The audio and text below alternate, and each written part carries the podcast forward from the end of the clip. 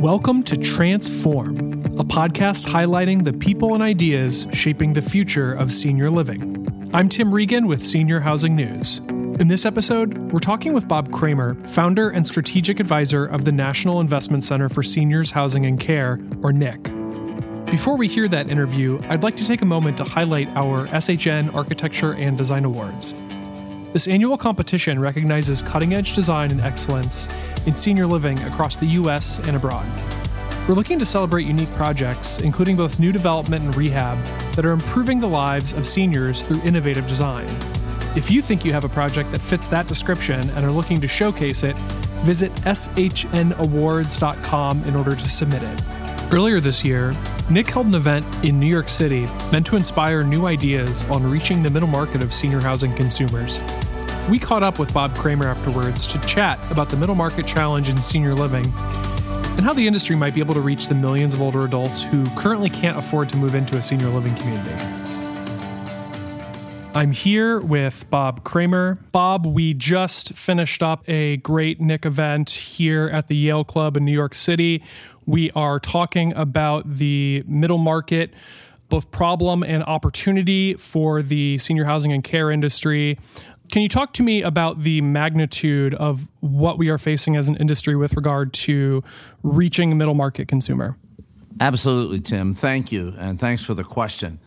Because one of our purposes as NIC in uh, hosting this today and in underwriting this study is to shine a light on this issue and this real opportunity, because it's an opportunity. The challenge is that the middle income cohort of those 75 and over is going to almost double in size to over 14 million, 14.4 million by 2029. And that's really just the start of incredible growth. We're going to see the following 20 years with enormous growth, particularly then in the 85 plus cohort, the age at which people are most likely to need seniors housing with supportive care and services. And so as this group is growing exponentially, at the same time, they, as we talked about this morning at this session, they're less likely to be married.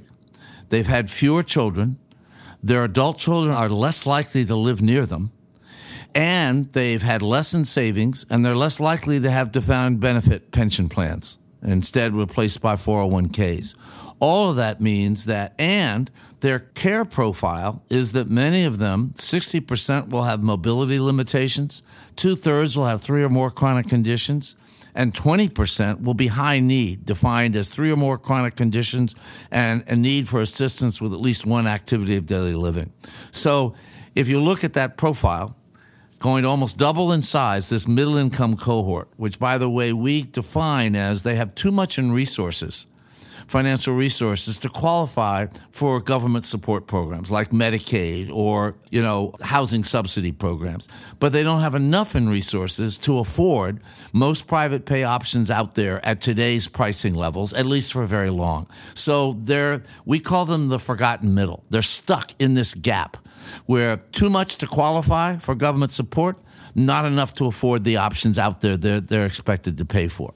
So you take that, and this group is going to have less in savings, less likely to have defined benefit pension plans, fewer kids to be caregivers who are less likely to live near them, less likely to be even married, and all of these conditions of mobility limitations and so forth. So you have far greater demand for paid caregiving services. And at the same time, the issue of pricing. Can they access these services? And so what we saw in the study is that even with using all of their resources, including home equity, more than half would not be able to afford seniors housing if it continues to be priced the way it is today in 2029. And now that means, yeah, 46% could, so that's significant. But this 54% we think is a conservative number because we used average asking rents for assisted living, which actually include only a small amount of care. And so most people, when they move in, they have increasing care needs and there are additional costs for that. We also only use 5000 in average out of pocket medical costs. But there's a lot of literature that would, and studies that would say for people 85 plus, who have mobility and, and, limitations and so forth, their average out of pocket cost may be closer to 10,000. So we have huge demand. So it's enormous opportunity for the industry.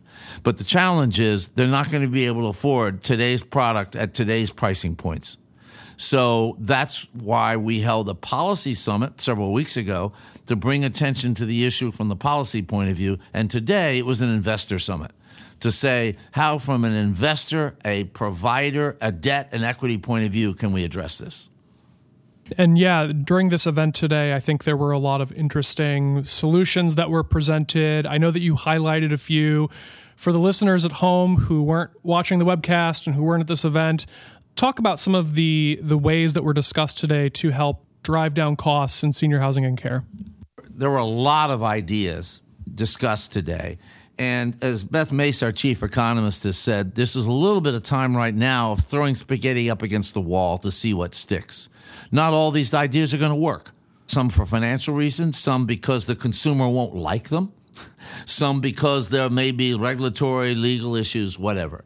But there were a lot of interesting ideas. I think one area, one theme was we've been a little bit spoiled in the in the senior living industry, and so we focused more on bells and whistles for a crowd that can afford, and therefore is gonna. It's both your investor and your customer. You're saying, you know, I provide assisted living, but look at these added bells and whistles. All of this is actually added to the cost and not driven efficiencies. I'd say one theme today was the importance of starting with a price point that the middle market customer can afford and then figuring out in all of the different areas how can you design to that price point while not sacrificing your philosophical commitments to the kind of housing and care you're going to provide so that means efficiency in development it means efficiency in the operating model. It means efficiency in the capital structure, an issue about which there was a lot of discussion today. Where right now you may have to refinance multiple times at each phase, and each time you're paying closing fees, legal fees, so on and so forth. All of which ultimately the property pays for. It's baked into the cost of the property. And, and then a last efficiency, which is the efficiency in terms of the regulatory situation.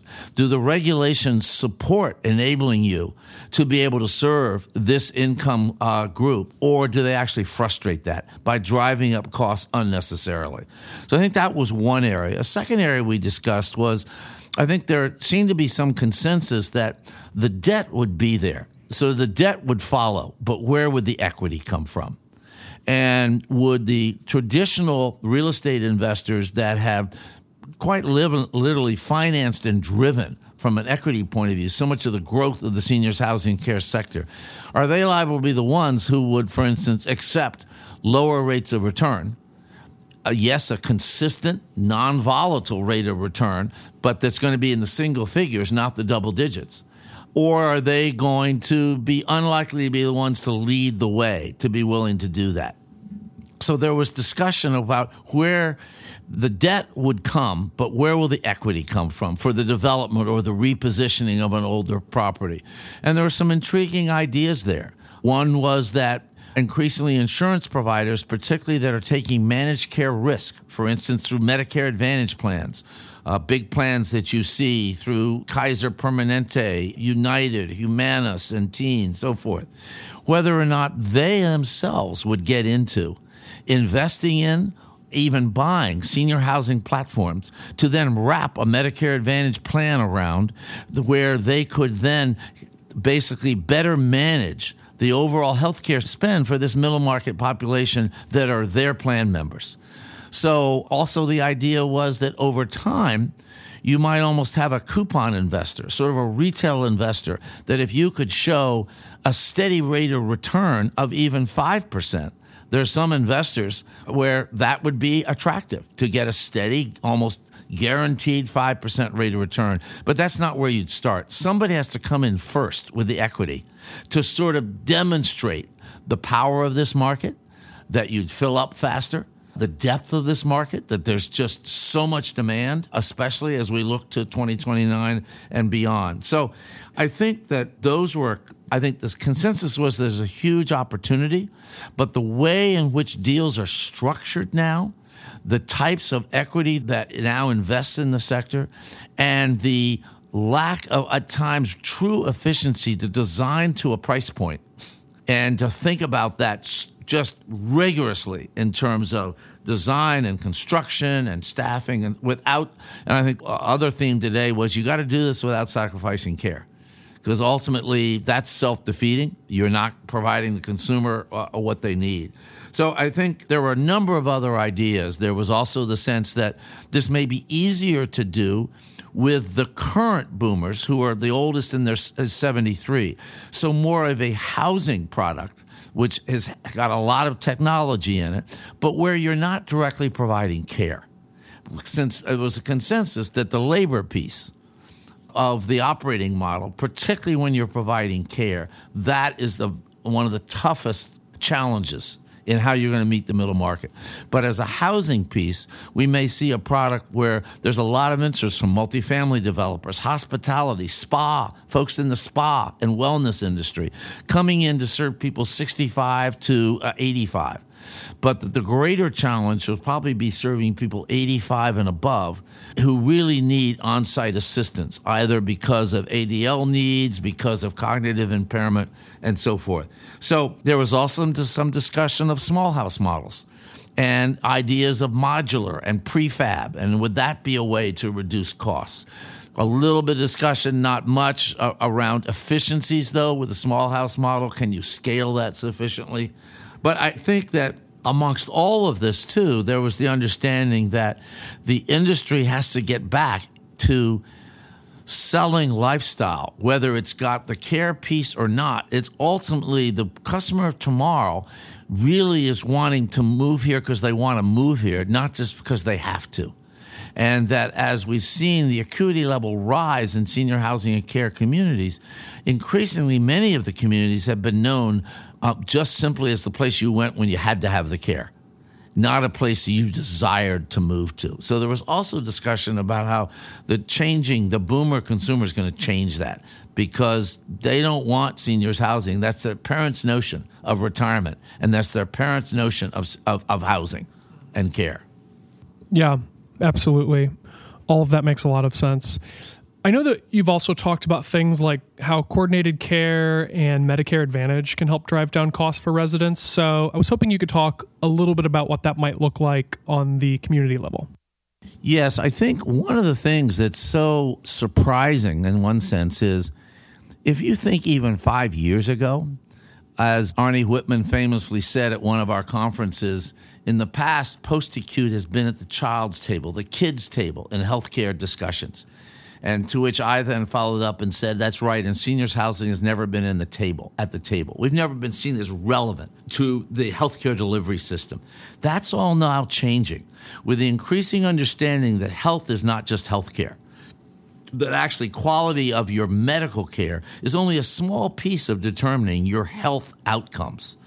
And with that, the focus on social determinants of health and in particular the focus on issues not only about around diet and exercise and cognitive stimulation but also around social engagement.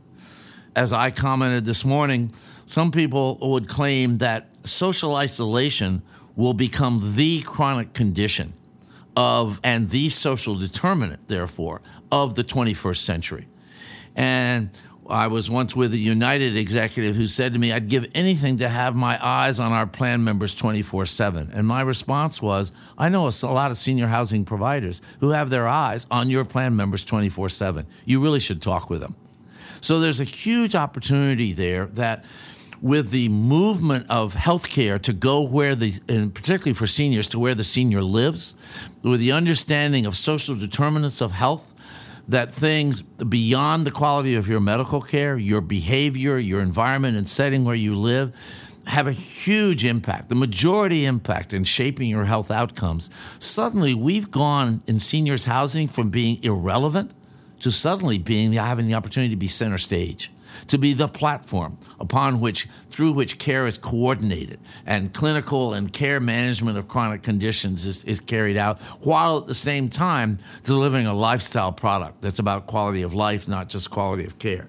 We're in the very early innings of that, but it's why we now see interest in this study and in seniors housing from major providers of managed care. They have health care risk for lives. And so they're interested in, you know, would they invest in, would they partner with, would they even purchase a senior living platform where they would wrap a managed care product around a seniors housing community for middle income, where some of the health care costs, the care costs, would actually be covered through the Medicare Advantage plan but where they're ultimately saving money on their health care costs because of the fact they're keeping people out of the hospital and out of institutional care, such as a skilled nursing setting. So this is really changing the whole ball game. We're at the very early innings of this. You see this. Uh, you see Kaiser and Centene both sort of experimenting with investing in housing for the low income. You see things like Sunrise and Juniper now now as part as as leading the effort on the perennial consortium, where seniors housing and care providers are themselves taking a risk in their own MA plan.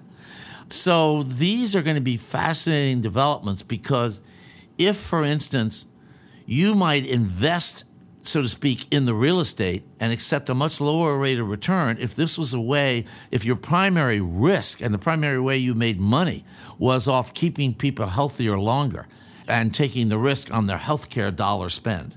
So that's, you know, whether or not we'll see managed care plans become investors in senior housing communities or even purchase a platform, whether that'll be a way to defray some of the care costs through, as CMS is now allowing the reimbursement by Medicare Advantage plans for non medical services and support. So it's kind of like stay tuned. We're at the very beginning of this. I go back to Beth's analogy, which I like. You know, we're going to see a lot of ideas. Not all of them are going to work, many of them won't. We don't know yet, so to speak, what'll stick. I think today was really good for having a candid discussion of some of the challenges, the size of the opportunity, and what are the components that are going to have to be part of any solution. One thing I certainly understand and see with boomers anytime somebody says, I've got it and I've got the one size fits all solution for boomers, boomers by definition will reject it because it'll be a let a thousand flowers bloom for them. You know, I think another part of the discussion today, as you said, there needs to be more collaboration between the public and the private sectors. You know, that seems like that's going to be the way forward. I'm curious. So, obviously, the DC event was held more to get policymakers on board with the idea. What's the reaction been like among those policymakers? Do they seem to have the same kind of urgency to meet this head on as this industry does? I'm not sure we're there yet. I think where perhaps there's the greatest recognition, though, I would say, Tim, is state policymakers and at the federal level, CMS is very aware that if we don't address this issue for the middle market, it will create unsustainable financial burdens on our safety net programs like Medicaid. Medicaid is already projected to grow to huge levels as a percentage of a state budget. Well, if, as is the case now, if in 2029 everyone in their 80s who needs long term care that's in this middle income cohort is told the only thing you can do if you don't have kids to provide free care for you is to spend down as fast as you can to qualify for Medicaid. That will literally break the back of Medicaid budgets in many states. It will create an unsustainable financial burden. So I think if we want to protect the safety net for the truly poor, we have got to come together, public and private sectors, because neither is going to solve this by themselves for the public sector, the dollars aren't there to just simply say, let's make it all public benefit for everybody. But on the private sector, especially on the care piece, with labor being such a 60% or more of the operating costs, we're unlikely to be able to solve this without public sector support, at least in terms on the regulatory front. Because right now, on the regulatory front, the requirements for regulations with regard to staffing at times make it impossible to have the flexibility you're going to need in the future. They don't anticipate how will technology enable us to be more efficient with staffing. They don't anticipate what might be the role heavily used in other countries of unpaid caregivers, volunteer caregivers, church or faith based group, family members defraying the costs for their family by, in a sense, doing a required number of hours of volunteering within a community. Or as they do in Japan, less frail elders helping out by taking care of more frail elders. All of those things in this country, both from a uh, litigation, legal uh, risk point of view, and from a regulatory point of view, would not work. Well, if we're going to actually be able to provide a care for middle income seniors in the future, we're going to have to think more creatively about the labor issue and and and so this is an area where it's going to require public and private sector coordination and cooperation where basically the private sector says we want to serve this cohort. We found a way to have investors that'll accept lower rates of return so we can have lower margins so we can have lower price points so on and so forth. But in return you know we're going to need more flexibility in the labor area or another thing might be you might have a city or a metropolitan area with municipal bonds, and you agree, as the example was given this morning by AEW, a person that oversees all of their real estate, commercial real estate portfolios, that yeah, you might have an FAR ratio where you're basically allowed to have 100 units. But in return for agreeing that 25% of your units will serve this middle market, you're allowed to have 125 units. Then that hasn't that basically hasn't increased your land costs at all. And so it's that but that again is an example of cooperation. You know, the local municipality says this is a social good. We need this. We need housing with services for this population. And you know, if you agree that you'll serve this population, then we'll allow you to have higher density number of units on this piece of land. So, yes, it's not there's not going to be one answer, and there's also not going to be one sector that's going to solve this. It's going to have to be a joint effort. That's why we're NIC is not normally involved in doing things in the policy sphere. That's why we were so excited that Health Affairs agreed to not only publish the study, but also host a policy briefing on this because they are well known and well regarded in the policy sphere. It's also why we're bringing we're done this study now and want to bring attention to this issue now because this onslaught really we're a decade away from it. So we have some time, but that's not a lot of time if you're going to try experimental models, see what works, see what doesn't, attract capital who then say, yeah, I get it there's a really consistent rate of return here that I can get. It might not be high teens, low 20s, but I can get a I can get a good consistent non-volatile rate of return. And at the same time, it might be a, a social impact family office fund. It might be high net worth investors who instead of investing in sustainability and climate change want to invest in you know helping to provide uh, service enriched housing for our nation's elders and again who are we talking about? Which this is really workforce housing for elders.